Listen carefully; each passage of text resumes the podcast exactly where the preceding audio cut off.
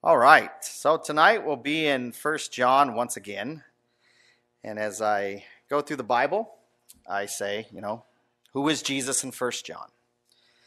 And so let's pray. Father God, we come to you tonight the only way anybody can ever come. And that is through the grace and the righteousness of you, King Jesus.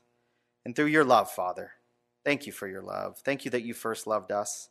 We get an opportunity to respond to that love. Oh Lord, we're going to learn tonight, and, and we know that you are real love. Our love fails, our love doesn't produce what it should, but yours always does, Lord. And I pray that your love would work in us and through us, Lord, as you continue to fill us with your Spirit. I do pray that we would have real fellowship with you, real eternal life, eternal fellowship with you forever. And that we would do that by not placing anything in place of you, Jesus. Oh, Lord, forgive us for whatever we place that takes your place, Lord. Forgive us of that, Lord. And we ask you now to speak through your holy word by your Holy Spirit, Lord. We, we want to hear from you. There's so many opinions and thoughts, and many of us even have our own, and we talk to ourselves more than we talk to anybody. So, um, Lord, just correct any of that that's that's wrong and and not right. We know that your word will. Your word goes out and it accomplishes exactly what you have planned for it to do, Lord. So work tonight. And if there's anyone in here that doesn't have a personal relationship with you, that isn't born again of your Holy Spirit, may tonight be the night. May tonight be the night. Today is the day of salvation. So we ask these things in the name and in the power and in the authority of Jesus, who is the Christ. Amen. All right, so who is Jesus in First John? As I go through the Bible, I have what is Jesus in each book. The book is about Jesus. So if you haven't figured that out from beginning to end, this book is completely about Jesus. And so in First John, Jesus is real love. Jesus is real love. We're going to read about it. It says love in here quite often. I usually take the book and I have Bible software and I say, you know, how many times does it say each word? I take all the common words out and what words are unique to each book. And so that's partly how I get, you know, what is Jesus in that book. But in this book, it's going to talk a lot about what real love is this agape love. What is this agape love? This love that's an action, not just a feeling. And so we know John 3:16 but 1 John 3:16 talks about real love as well. We know what real love is, it says, because Jesus gave up his life for us. So we also ought to give up our lives for our brothers and sisters. So many of you have either in the military or been in the military, and so you know what that means when you sign up for the military. That's what they basically you as you're sworn in, that's what they ask you to do that you're willing to give your life for the defense of freedom of this country and for your brothers and sisters. And so, um, just something I knew in the military and, you know, spoke to my heart. All right, so how do I apply that though? Jesus is real love, but how does that apply to me? And so I try to, what is Jesus in this book? And then how can I apply it to my own life? So, how do I apply it? I will, which they all start with, I will do what? I will have real fellowship, this koinonia fellowship, this oneness with God by not putting anything in the place of Jesus. We were talking this week and praying in the back as a staff, and um, we were talking about Jesus being our expectation. When we have anything but Jesus as our expectation in life, we're going to be disappointed. And we went to Israel, and the, and the pastor brought this up, and I just, it really spoke to me that if my expectation is anything but Jesus, I'm going to be disappointed. He's the one that will never disappoint me. But everyone else will. So I can put a lot of things in the place of Jesus. I can put sports in the place of Jesus. I can put cars in the place of Jesus. I can put my wife in the place of Jesus, my children. Whatever I spend my time and money on is usually most important to me. So if you go over your money and go through how much time you spend, you know, is Jesus a good portion of that or is it not? It's just a way of kind of checking our heart. So out of 1 John 5:21, the end of 1 John, dear children, keep away from anything that might take God's place in your heart. And so as we go through this, we talked last week about this koinonia fellowship, this oneness this oneness. And I talked that it was a picture of marriage. Marriage is a picture of this oneness. It's the earthly represent, representation of a spiritual reality. And so, why do I say that? Because in the book of Ephesians, as Paul's writing to the church in Ephesus there, he says this in um, chapter 5, verse 31 and 32. As the scriptures say, a man leaves his father and mother and is joined to his wife, and the two are united into one. This is a great mystery, but it is an illustration of the way Christ and the church are one. So I didn't just make that up. It is, it is what the scripture says. It is our marriage is a practice of this oneness, this eternal oneness that we're going to have with God. And even a mystery because even back in the garden, when it first says this, um, Adam and Eve didn't have parents. So, but it said, you're going to, you know, leave your father and mother, and the two will be united into one. All right. And so the whole Bible is about one theme. I talk to this um, pretty consistently with the kids.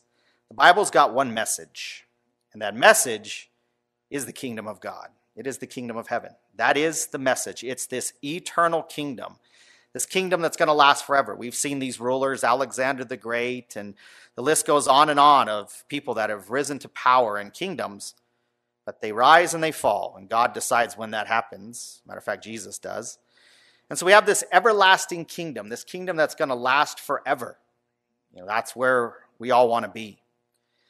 And so it even says in Luke 4:43, but he said to them, this is Jesus, I must preach the kingdom of God to other cities also, because for this purpose I have been sent. One of the purposes that Jesus mentions is he was sent to preach the kingdom of God. It is the message of the Bible. So I have a question as we go into 1 John tonight. How many of you know for sure, without a doubt in your heart, that if you died today or the Lord came back, that you would be in this eternal kingdom of heaven? How many people know for sure, without a doubt? All right. That is what the book is about. That's one of the reasons he's writing, that we can know for sure that we have eternal life. We're going to read eternal life, eternal life in here, eternal life in here. One of the main reasons John's writing is we can know that we have eternal life. Let me ask you another question because it'll come up as we go through here. How many people think they're a good person? And so we'll see as we as we go through First John. I'll let you answer that question for yourself. Um, we'll come back to that one. And so John is writing that through this book, because we have eternal life, as he's going to say, that we would have fullness of joy. We talked about it last week this fullness of joy, this fullness of joy that comes from the fact that I know that I have eternal life. I know no matter what happens, we've been talking to men's ministry. Dave's done an amazing job of just bringing this, you know, to a reality. Really speaking to me, just his his first wife passed away at a at a young age and you know you're just not ready for that. You just don't you don't expect that to happen. I mean you don't expect you expect to grow old and you know life's going to go a certain way and we have this this expectation and when it doesn't it it's life changing and so we never know when that moment is coming but we can know for sure that, that we have eternal life. And if we have eternal life we should have fullness of joy. Not that life circumstances are going to be good trust me but we should have fullness of joy. So that's why john's writing and then he's going to talk a lot about sin. Because in order to have fullness of joy, we got to deal with sin. What do we do with sin? How do we deal with sin? Right? And so the other reason he's writing this book is that we would have freedom from sin. Freedom from sin. As we go through this book, we should know that we have fullness of joy through eternal life. We should know that we have freedom of, from sin because we have eternal life. And we should know without a doubt in our hearts that we've been born again and that we have eternal life. So let's go. We're going to journey through this together. Let the Lord speak. That which was from the beginning, that's Jesus, eternal life itself. Jesus didn't have a beginning. He is eternal. He's ever existed. He's going to exist forever. So that which was from the beginning, Jesus, the eternal one, the one that is eternal life, which we have heard, which we have seen with our eyes, which we have looked upon, and our hands have handled concerning the word of life. The word of life. It's going to be eternal life is the focus, the word of life. He's the one that spoke life into existence. Matter of fact, he's the one that created you. He's the one that created you. He is the creator. We're doing VBS, and the curriculum says Jesus, the creator king. Jesus, the creator king. He is, he is the creator. You had no choice over where you were born, what you were going to look like, who your parents were going to be, what country you were going to be born into. And so he gave you life. And he's the only one that can give you eternal life as well. Except for this time, we do have a choice. There is a choice to make. You have to choose to believe in Jesus. And so, John's writing because he's the last one that's alive of the apostles. We're, you know, 60 years from the time that Jesus went back up to heaven. And the church has been around a long time, and there was this idea that you can separate your physical life from your spiritual life, that your physical body is evil and that your spirit is good. So that Jesus couldn't have possibly been a real person that had real flesh because only a spirit being could be good and the body was evil. And again, as I talked about last week, we do the same thing if, if we're honest with ourselves. We say, This is my physical life, this is the life that I live, and then here's my spiritual life over there. These are my spirit things, and these are my physical things. Well, it shouldn't be that way. They should line up right? So that we're not hypocritical, so that we are living by the Spirit and less by the flesh. And so not separating those two lives because the spiritual will control the physical. All right, verse 2. The life was manifested, made a human being, and we have seen, and we bear witness and declare to you that eternal life which was with the Father and was manifested to us. So Jesus is up here in eternity past and he comes out of eternity, gives up his superpowers, and he comes to this world as a man. Took on the fullness of flesh. Going to be tempted just like we are in all ways, but yet without sin, so that he could be that final sacrifice, that perfect sacrifice for our sin. But he was a real person. He was truly God, and he was truly a man. And so John wants to make sure that we understand that. Verse 3 That which we have seen and heard, we declare to you. Make it known, declare it. It's absolutely true. That you may have fellowship with us, this eternal life, this eternal fellowship. That's why when we do these groups and we meet together, we're going to be for eternity together. If you're born again of the Spirit of God, we're going to spend eternity together. It is an eternity thing. And so John's heart is, man, I just want people to know the Lord, just to know Jesus. He can change anybody's life. I just want them to have this relationship with Jesus, the same relationship that he has with Jesus, so that they can have eternal life and then they can live eternally with each other. There is no greater thing. He just, that's his heart. He's walked with the Lord for the time he was on this earth. Now it's been 60 years. He's getting ready to go to the island and sit there for a long time and think about what, why does the Lord still have me here as an old guy? But he did say that he would be here as an old guy. And he just wants people to have this oneness with God, this oneness with God, this true relationship. And so, we may have fellowship with us, and truly our fellowship is with the Father and with his Son, Jesus, who is the Christ. And I told you last week, Jesus, God saved, is what the name means. God saved and Christ meaning the victorious king. He's got victory. There's nothing that Jesus can't give us victory over. I've seen him work in many family members' lives, many people's lives. He can change the most messed up person from the inside out. He is the king of victory. He is the Christ. Verse 4 And these things we write to you that your joy may be full. When you have this eternal fellowship that's never going to end with God, your joy should be made full. It should be flowing over. Not that you're happy doing jumping jacks. Trust me, we all go through challenges and problems. We're all sinners that can make a mess of our lives even after we're born again. Only I wish we were perfect. That's why I can't wait to be with the Lord because I don't have to battle the flesh anymore. Then I'm always good and I'm always right. All right, verse 5. This is the message which we have heard from him, that's Jesus, and declare to you that God is light and in him there is no darkness at all. And so darkness is not a real thing, it's the absence of light. Wherever there is not light, there is darkness. And so, what John is saying is, which is what Jesus said, that God is light. It's the first thing we saw in the very beginning of creation. Let there be light. There was darkness. And the first thing that comes is this light because God is there. So when God is in somebody, if they're born again, we're going to see a lot of if we say. It's different than what we know and what we do. It should line up. If we say it, we should know it and then we should do it. But if we're really walking with God, if we've been born again of the Holy Spirit, then God is in us and there has to be light. There can't be darkness. It doesn't work. That means God's absent.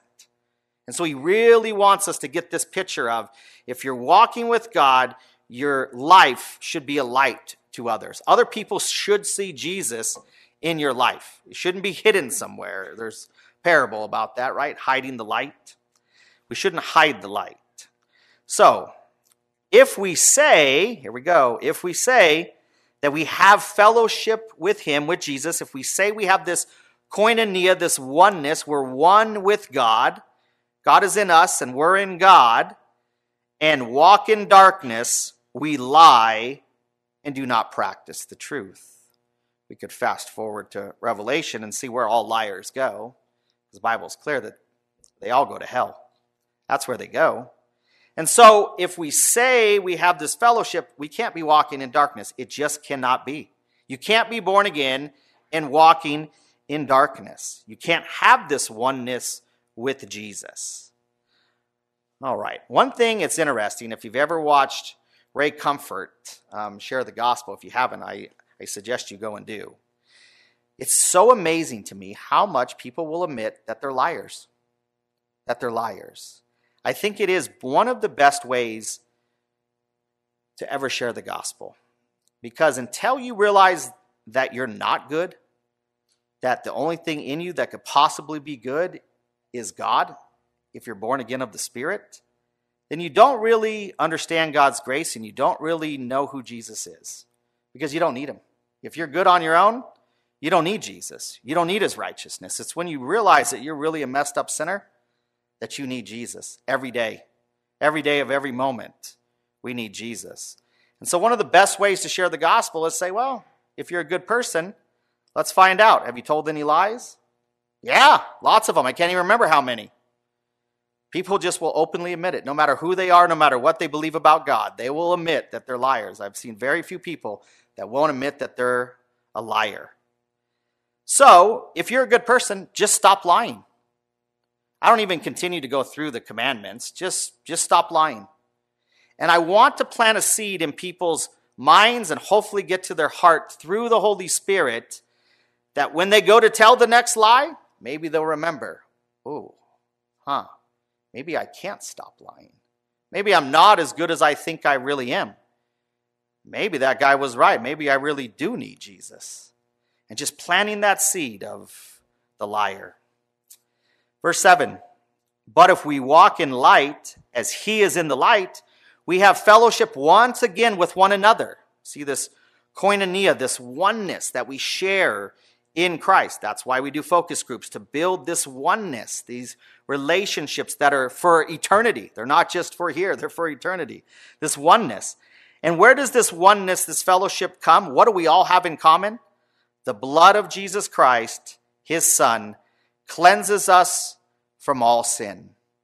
From all sin. It cleanses us from all sin. So if anybody's in here tonight that doesn't believe that, no, it's true. Your sins have been forgiven. Your past sins, your future sins, the sin that you might be in now.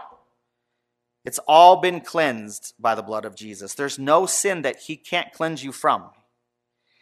So, we're going to get a little bit into the sin thing because the Bible was not written in in English. Sometimes we can get in arguments about the Bible and we start to argue about an English word, which is so silly because it wasn't written in the English language. It has to be translated and they do their best job. Do we literally translate that word? Do we translate it in context so that we can understand what the meaning and what the author really meant? How do we translate these things? But it's written in the Greek language.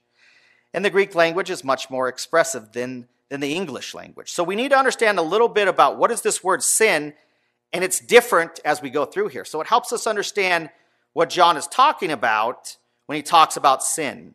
And it's radically different for somebody that's born again of the Holy Spirit and someone that is not. So when it says it cleanses you from all sin, that Greek word is hamartia. Hamartia. It means offense. I have done something that's offensive to God. And legally, I should stand trial and I'm going to be proven guilty because I've done something that is against the law. It's against God. It's a sin against God. And God has to punish me for that. He's a judge and he has to punish me. So I, the only way that I can come to God is if my sin, my offenses, the things I've done against God and usually against other people, have been completely cleansed, completely taken away. So as a non believer, that's what the sin is. It's my offenses. As a believer, my offense is completely gone. The record is completely gone, which we'll get into in the next couple verses. But, verse 8, and why I asked you if you thought you were a good person. If we say we have no sin, we deceive ourselves. Same thing as saying, are we good? We deceive ourselves if we think we're good because the Bible and God are clear that the human heart is deceitfully wicked above all things, it says. Above all things. And so we deceive ourselves if we say we have not sinned, if we have not offensed God, if we have not done something that dishonors God. And so we deceive ourselves, and the truth is not in us. God's not in you. If you say you don't have sin, God is not in you, is exactly what John is saying. The truth is not in you. But, verse 9, if we confess our sins, our offenses against God, if we confess them, confess just means, I agree, Lord, I'm a sinner. I agree that that's sin. When your word calls it sin, I agree that it's sin. I don't try to make excuses for it. I don't try to lie about it. I just, in, in, in agreement with God, that that's sin. I sinned. So if we confess our sins, we agree that God, that we're, we're a sinner, we say, yes, we have sin, He is faithful and just to forgive us our sins, all of our offenses against Him, and to cleanse us from all unrighteousness. So unrighteousness is the legal record against me. The record is gone. The record is gone. So when Satan goes up there, because he does, to the Father, and he says, Look, that person deserves judgment. They've sinned. We take it to Jesus, who is our advocate up there, and he says, No, I've already taken care of their sin. I already paid the price for it. Their sin is gone. Gone as far as east is from the west. He doesn't remember it. We remember our sins. We remember those that sin against us. We say we forgive, but for some reason we hold on to it. We don't release it like God does. God doesn't even remember it. He can't know our sin. It's gone, completely gone. So may we know that. May we believe that. Back to if we say that we have not sinned, I'm good, we make him a liar. Because we're saying we have this oneness with God, yet we've not sinned, but God says we're a terrible, rotten sinner, like a dirty rag, it says. Then we're making God the liar. And I can promise you one thing God doesn't lie, but we do. And we should all confess that we do. And his word, once again, is not in us. It's this in us, this oneness. Chapter 2. My little children. Now, I don't think it's really talking about little children. I think it's talking about young Christians. That's just my take on it. My little children, these things I write to you so that you may not sin. This is a different word for sin. This is hamartano. Hamartano. So I'm talking about a Christian now, a young Christian, my little children. These things I write to you as a born again believer in Jesus, that you may not sin. Here, hamartano means to miss the mark, to not take part in the prize. So I don't get the trophy. It's like at the Olympics. So when I offense God, I got to go before the judge and I'm nervous. And is he going to throw me in jail? Am I going to get Am I going to get community service if you're in the military standing before the officer the commanding officer and you know am i going to get kicked out what's going to happen are they going to take my my pay away what's going to happen that's when you offense god as a christian i no longer offense god jesus paid the price i really want you to understand this there is no sin jesus has paid the price for the sin sin is not the problem Unbelief is always the problem. Do I believe Jesus to have taken away my sin? Here, as a Christian, it's to miss the mark that I don't win the prize. As the Olympic guy gives out the gold medal and the silver medal and the bronze medal, I don't get the medal.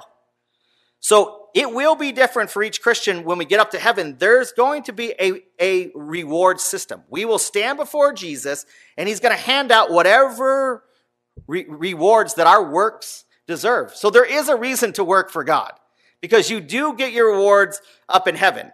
But unlike here where I'm jealous, you know, how come Mark gets so much better reward than me? Look at his big house and I got this little junky house in heaven. We're not going to think like that. We're going to say, man, well done, Mark. Man, you just served the Lord. You loved the Lord. You used your life for the Lord.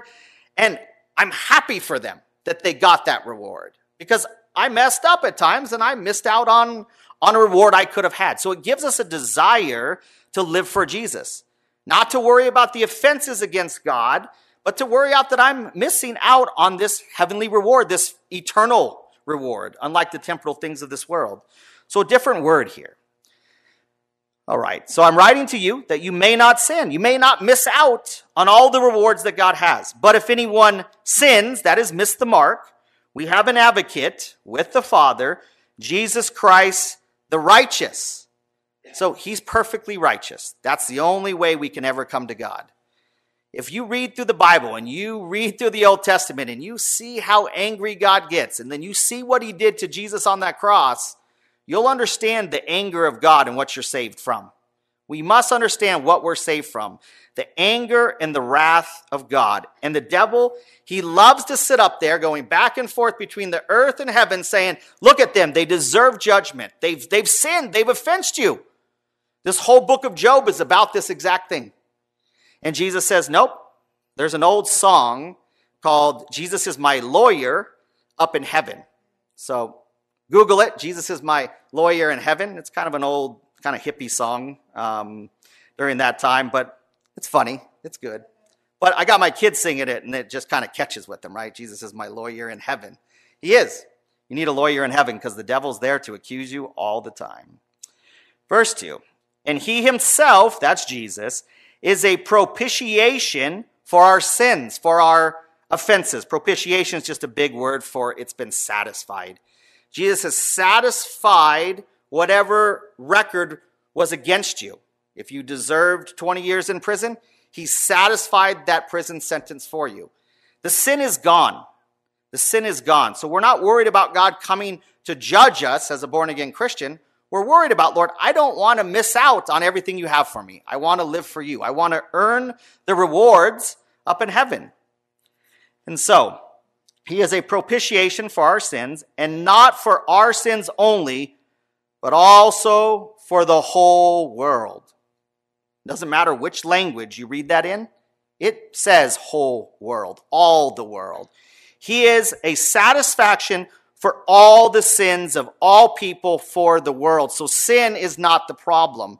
So when you're judgmental and you're looking at people saying, look at that sinner, Jesus paid the price for him. That's not the issue. The issue is, do they trust Jesus for the forgiveness of their sins? What they need is Jesus. So we should be compelled to go to the sinner and give them the solution to their sin problem, and that is Jesus, because he paid the price for all the world's sins, not for a select few. It says the whole world. And so when the Bible speaks, we need to let it speak and say what it says. And it says the whole world in every single language that you can translate that in. Now, by this we know, so now we know. It's first if we say, now by this because he's the propitiation, the satisfaction for our sins. By this we now know we know him if we keep his commandments. He who says, I know him, and does not keep his commandments is once again a liar, and the truth is not in him. Is not in him. They're not born again, it seems, because the truth is not in them. So we learn something. We've got to keep this commandments. As we keep on reading, we'll see what the commandments are. But whoever keeps his word, truly the love of God is perfected in him. Perfect love, the agape love of God. It's not just saying, I love you. Saying, I love you is cheap. If I don't know the person, I don't really love them. And if I don't show the love in action, then it's not real love. It's not real love, it's just a cheap saying. And so, he who says, I know him and does not keep his commandments is a liar and the truth's not in. But whoever keeps his word truly has this oneness, this agape love, and it's perfected in him, in Jesus. By this we know we are in him, in him, born again. He who says, once again, he abides or dwells in Jesus ought to himself also to walk just as Jesus walked, just as he walked. So we see this thing. If we're born again, it's going to look a certain way. Right? We're going to have fullness of joy knowing that we have eternal life and we're going to walk in the light. We're going to try to be a witness for Jesus. We're going to try to earn rewards in heaven, not earn salvation. We can't do that. But to earn all that God wants us to have. He wants us to have everything. But in order to do that, we need to walk it out, not just say it, walk it out. Brethren, talking to Christians, I write no new commandment to you, but an old commandment which you have had from the beginning. The old commandment is the word which you heard from the beginning. And again, a new commandment I write to you, which thing is true in him, in Jesus. This commandment is true in Jesus. So why is it new? because we have a new covenant, a new way of defining what love is. In the Old Testament, God gave Moses a set of stone tablets called the law, called the Ten Commandments. It's what, if you watch, ever watch Ray Comfort, he goes down through the commandments to prove somebody that they're not good and then give them the solution to their sin problem, which is always Jesus. So, those first four commandments are how you practically love God. The first four tell me how to practically really love God. The next six commandments are how I practically love one another. It's how I practically love you, how you practically love someone else. It is the perfect law of love, the Bible says. If you do those 10 practical things, which are impossible to do them all the time, which is why we need Jesus, that is love. That is real love. It didn't, it hasn't changed. It's the same thing. It's just now we have a new example through Jesus actually living out the perfect law of love. Jesus did this perfectly. He kept every one of those commandments perfectly. We will never do it, but he did it for us. And so now he says, I'm giving you a new commandment, but it's just the example of Jesus. And so, again, I write to you a new, new commandment, I write to you, which thing is true in him and in you now because you're born again, you have eternal life, you have Jesus, because the darkness is passing away and the true light is already shining. And that's the truth. As we get further and further along in the timetable of God, the darkness is going away. He is the king of victory. He wins over Satan. He wins over sin. He establishes his kingdom and we live forevermore where there is no night. There is no darkness. He is the light and he's going to shine. So it's all passing away. Verse 9 he, who says he is in the light, but hates his brother, is in darkness until now. So if you're born again, it's impossible, it seems to say, to, to hate your brother.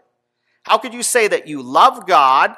You have this one relationship with God. He's in you, you're in him, but you're hating people. You're hating people. Oh, you can get bitter, trust me. We can still get bitter. But to hate is another thing, and he's going to bring it back, all the way back to the garden eventually. He who loves his brother abides in the light. So, how do we live in the light? By loving other people and then loving God. And there is no cause for stumbling in him. He doesn't go and live a life of sin and then stumble others because other people say, That person just shared Jesus with me. But why are they down at the bar getting drunk? Or why are they down at the strip club? It's really confusing. It stumbles people. That's not the example that you want to be. And it's pretty hard to say you're born again if you're living that lifestyle. Not that you won't be born again, not that Jesus can't deliver you out of it, but if you say that Jesus is in you and you're in Jesus, then it should look the way John's telling us here. We don't want to stumble others. That's the worst thing we can do. Be a terrible witness for Christ. But he who hates his brother is in darkness and walks in darkness and does not know where he is going because darkness has blinded his eyes. You're blinded by the darkness. There's no light there. That's why we have God's word. That's why we need to stay in it and stay in this relationship with God. It comes by staying in the word so we know where to go. It is a light unto our path, right? And a lamp unto our feet so we know where to go. Verse 12 I write to you, little children, again, young Christians, because your sins are forgiven you for his namesake. Because of Jesus, your sins are forgiven. We need to be reminded of this over and over, especially as a young Christian. It needs to be there because the devil brings condemnation and he brings condemnation and he brings stuff up from 20 years ago, 30 years ago. The older you get, 70, 80 years ago, he'll bring up all these bad things. And so we need to know that our sins are forgiven us for his namesake. I write to you, fathers, so those that have shared Jesus and had people come to faith through, through their, their witness, because you have known him who is from the beginning, eternal life. I write to you, young men, so those that are starting to grow now, young men in Christ, because you have overcome the wicked one. So don't blame the devil for any of your problems, because in Jesus we are overcomers. We fight from a place of victory. If you get anything out of this tonight, remember where you stand in Christ. I win the battle. It's already won. Jesus has won. He's won. Remind the devil of where he ends up. He, he might remind you of where you're at today or whatever sin that you're in, but remind him where his final place is because he loses. He's the loser. I'm the winner. I come from a place of victory, a place of power that's way greater than him. And so you've won your battle overcome the wicked one. I write to you, little children, because you have known the Father. Many of us have grown up with bad childhoods. We talk about it, me and, me, me and Pastor Dan, is, you know, different people come up and we're, we're praying for them. And, um, you know, this, this just comes up of what happened during their childhood. And for some people, Father is, is a hard thing. But we have a Father in heaven that is love. I mean, He's just pure love. So, no matter what our Father was here, if we're born again of the Holy Spirit, we have God as our Father. Like, there is no greater Father. He's going to care for you like a father should. He's going to protect you like a father should. He's going to have your best interest at heart as a father should. There's a unique relationship, not just with Jesus the Son, but with God the Father. We are a family. Yes, we're a kingdom, but we're a kingdom family. Verse 14, I have written to you, fathers, because you have known him who is from the beginning, eternal life. I've written to you, young men, because you are strong, and the word of God abides in you. The word should abide in us. It's amazing what God will do. I don't always remember the verse, number, or the chapter, or even sometimes the book. But as I'm talking to someone and we're getting in this conversation, the Lord just brings things back to my mind and puts them on my heart so that I can share with whatever conversation that we're having the things of God. And so his word should abide in us. If we're born again of the Spirit, he's in us and his word should be in us. And once again, you have overcome the wicked one. So don't go around with your head down like you're defeated. You're not. Quit, quit condemning yourself because Jesus doesn't. If you have Jesus, if you trust Jesus, he's forgiven you walk in victory. Verse 15 Do not love the world or the things of the world. So now we're going to get that divided heart. Do we love the things of the world or do we love Jesus? At some point, he's going to test you with those things. There, there's going to be a test of this spirit thing. Do I love the world? He's continuing working this in my life. We had a nice house a few years ago, and the Lord said, You know, I want you to go into ministry. And we had some people come up to our house when we lived in Star. And, you know, we didn't have a lot of money, but it was a lot cheaper to live in Idaho back then. And so we bought our first house that we actually bought was, was here in Idaho. So it was a nice house. It was a big house up on the hill there in Star. And as we started having people over to have fellowship, it's interesting how they started to judge me. Oh, wow. How does he get this house? How much money does he make? What does he do? Um, and it's weird how the relationship changed. Like people wouldn't even talk to me. And it's like, what is going on with you? I don't love Jesus any less. And so I went to a men's retreat. Actually, Jonah was there with his father a couple years ago. And, um, and we had our quiet time. And um, I just prayed, um, Lord, do you want me to sell the house? And we happened to be in the in the Gospel of Luke. I opened to the Gospel of Luke, and for the next two hours, I just read through the rest of the Gospel of Luke and then just kept reading through the Bible. And all I heard was sell, sell, sell, sell, sell. So we thought we put our house up for sale. Um, I took the highest Zillow price that Zillow had it listed at. I added $25,000 to it and put it, put it on the market. I said, All right, Lord, if you want me to sell this house, you're going to sell the house. And so it wouldn't go. It wouldn't go up on Zillow. So I tried it again. And I was like, Lord, I mean, I heard sell, sell, sell, sell, sell. And maybe you don't want me to sell the house. Maybe you just want me to, to stay here. So I kind of had given up on it a little bit. And then this lady calls my wife and says, I got someone to buy your house. I'm like, hmm, okay, right. So I thought she just wanted to come over to help us try to sell our house. Well, she really did have a buyer from California. She t- took out her phone, she showed him around the house, and so they make an offer $25,000 above what we were asking, which was already $50,000 above the highest Zillow price for the range. So you know when God wants to do something when he when he wants to move is he makes it clear. You you know you kind of put out a fleece there a little bit and see what God wants to do. And so but it's interesting as I drove back by that house as the market continued to go up, right? And now that house is worth a couple hundred thousand dollars more than what I sold it for. And so I shouldn't look back. The Bible tells me not to look back, but I go by there and even the kids, I mean, it, you know, we had a basketball court and a lot of room to play and the kids are like, "Oh, I missed this and I missed that and missed this." And man, you can just see the flesh come back and it's like loving the things of the world. And when I start to go down that road, the Lord brings up verses like this and just says, "Do not love the world." Do not love the world. Because it goes on to say, if anyone loves the world, the love of the Father is not in him, not in him again.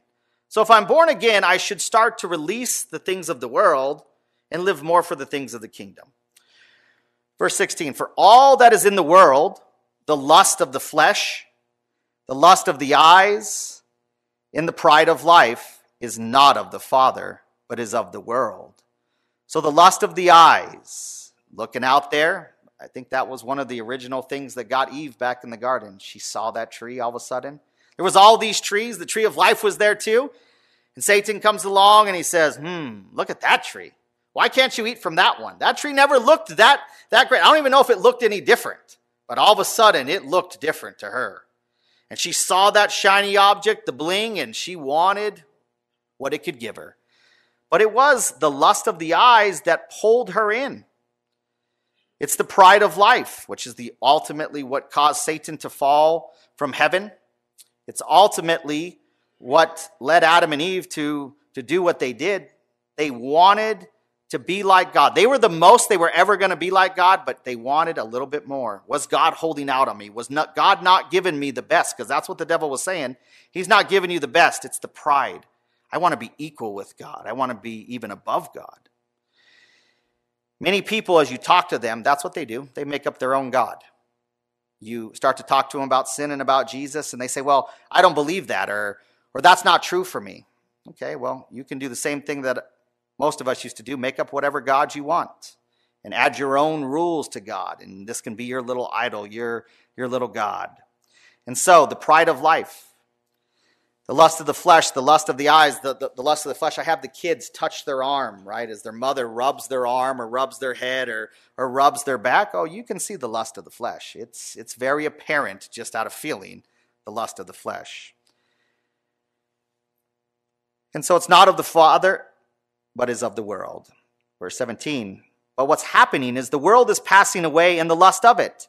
But he who does the will of God abides forever, has eternal life. The world is passing away. All those things cars, sports, trophies. I used to be this, I used to do that. All that stuff is gone. What we've done for the Lord is what we're going to get rewards for when we're up in heaven. We don't work our way there, but the things that we do for the Lord, we should spend our time doing it for the Lord. You don't have to go change your job, just do it for the Lord. Do it unto the Lord instead of unto yourself. Verse 18 Little children, young Christians, it is the last hour. And as you have heard that the Antichrist is coming, even now many Antichrists have come, by which we know it is the last hour. Well, it's been the last hour for a long time. John thought he was going to live until Jesus came. I mean, that's what Jesus kind of alluded to. He says, if I want him to live until I come again, that, that's up to me. If I will, he will. So John had to have some kind of feeling that I'm going to live until the Lord comes back. He's seen the rest of them die, but he says, Jesus seemed to promise me that I'm going to live till he comes back. So it's been the last hour. The devil knows things are getting darker. He's working harder. We can see it in the world. If you read your Bible and look at Bible prophecy, you can see amazing things going on. But I will tell you this as far as Bible prophecy goes. It centers around even this thing of the Gentiles, right? Even this thing of the Gentiles, the age of the Gentiles. It is while the Gentiles control the city of Jerusalem. So it's amazing to me. Why is the city of Jerusalem so important in the world? It's this little teeny spot in the middle of the world, this little teeny city with this little teeny hill that used to have a, a temple on it. So why does the world care? Why is the Arab world so fired up on it? Why did, as the Jews just uh, on their day of independence, when they marched through the Muslim quarter, the Muslims promised to, we're going to cause violence. We're going to, to, to really hurt you. Go ahead and try to march through, through our part of that city. Now they did anyways, the Jews did, and there was a little bit of, of skirmish, but, but not much. But why is there such animosity, such hatred for one another for this little place of land? Who cares? It's in the, it's, it's in the desert. Why do they care? Because Jesus is going to rule and reign from there.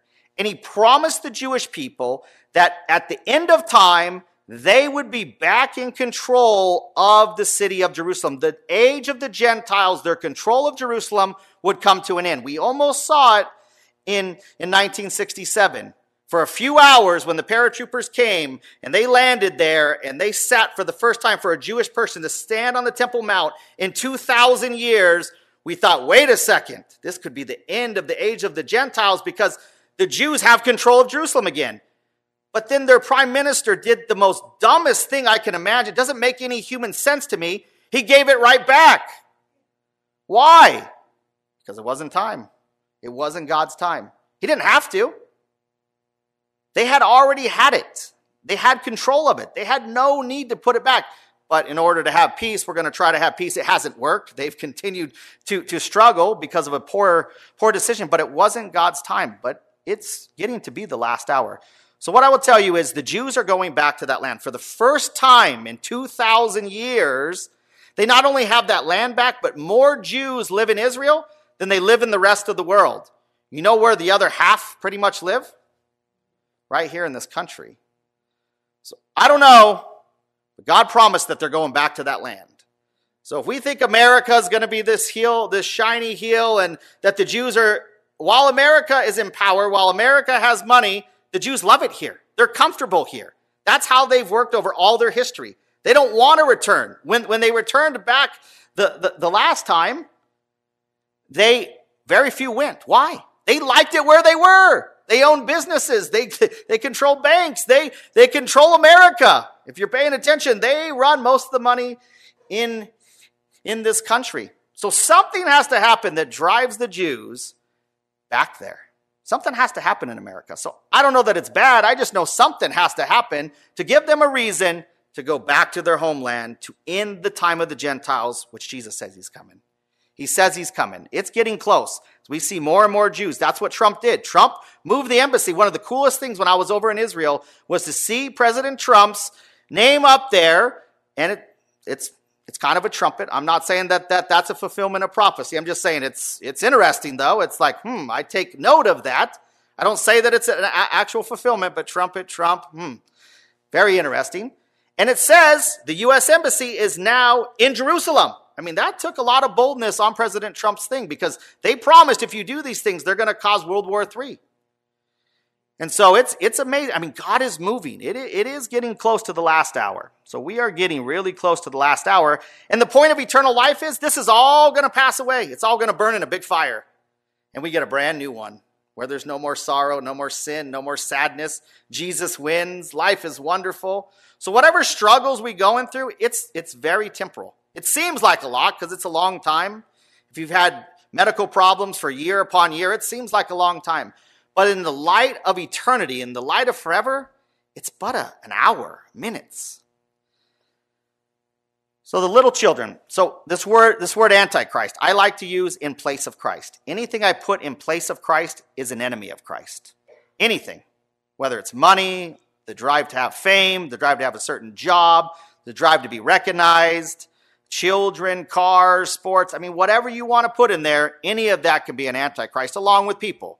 We've seen, we've seen Hitler. He was an antichrist, used the things of Christ to kill a lot of the Jews.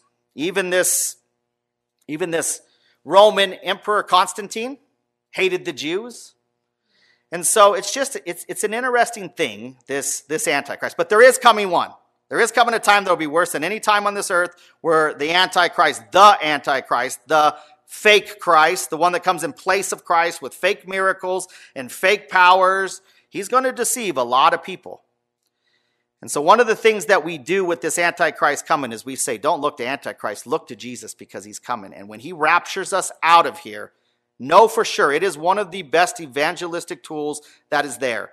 Remember this conversation because when I'm no longer here, it wasn't aliens, as the whole scheme seems to be pointing to. It's why aliens is a big deal in, in my eyes. Again, I'm not going to say that that's what the Bible says, but in, in, in what the Lord has shown me, um, it seems to be that aliens is going to be a great excuse for why are they all missing? Why are they all missing? Where did they go? Aliens took them. Then there's just this fascination with these aliens. So I can't believe it's just there because, but when we're gone, when we're gone, it is a great evangelistic tool because they're going to say that that person wasn't just crazy. I thought they were loony, but they're really not here. I mean, where did they go? A whole bunch of them are gone.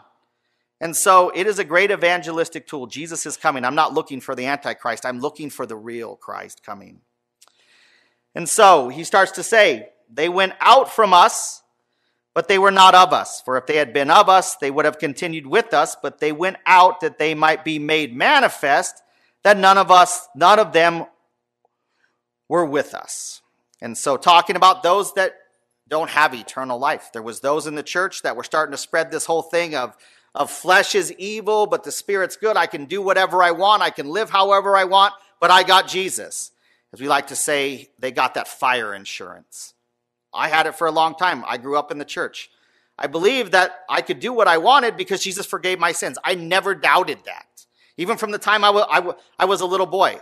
But I know that I was not born again of God because I didn't see sin as bad. I didn't see that I was this sinner that needed a Savior. I didn't need to be rescued from God's wrath because I was a good person. I went to church. I went to a private Christian school. I did those things so I could go live however I wanted to. But if I was to read this book, John says anything but that. Saying if you're out there living in the world, you're out there loving the world, the love of the Father cannot be in you. There's no way. And so they weren't of them. Verse 20, but you have an anointing from the Holy One, and you know all things. That's the Holy Spirit. I have not written to you because you do not know the truth, but because you know it, and that no lie is of the truth. Who is the liar? But he who denies that Jesus, God saved, is the Christ, is the victorious King of the everlasting kingdom.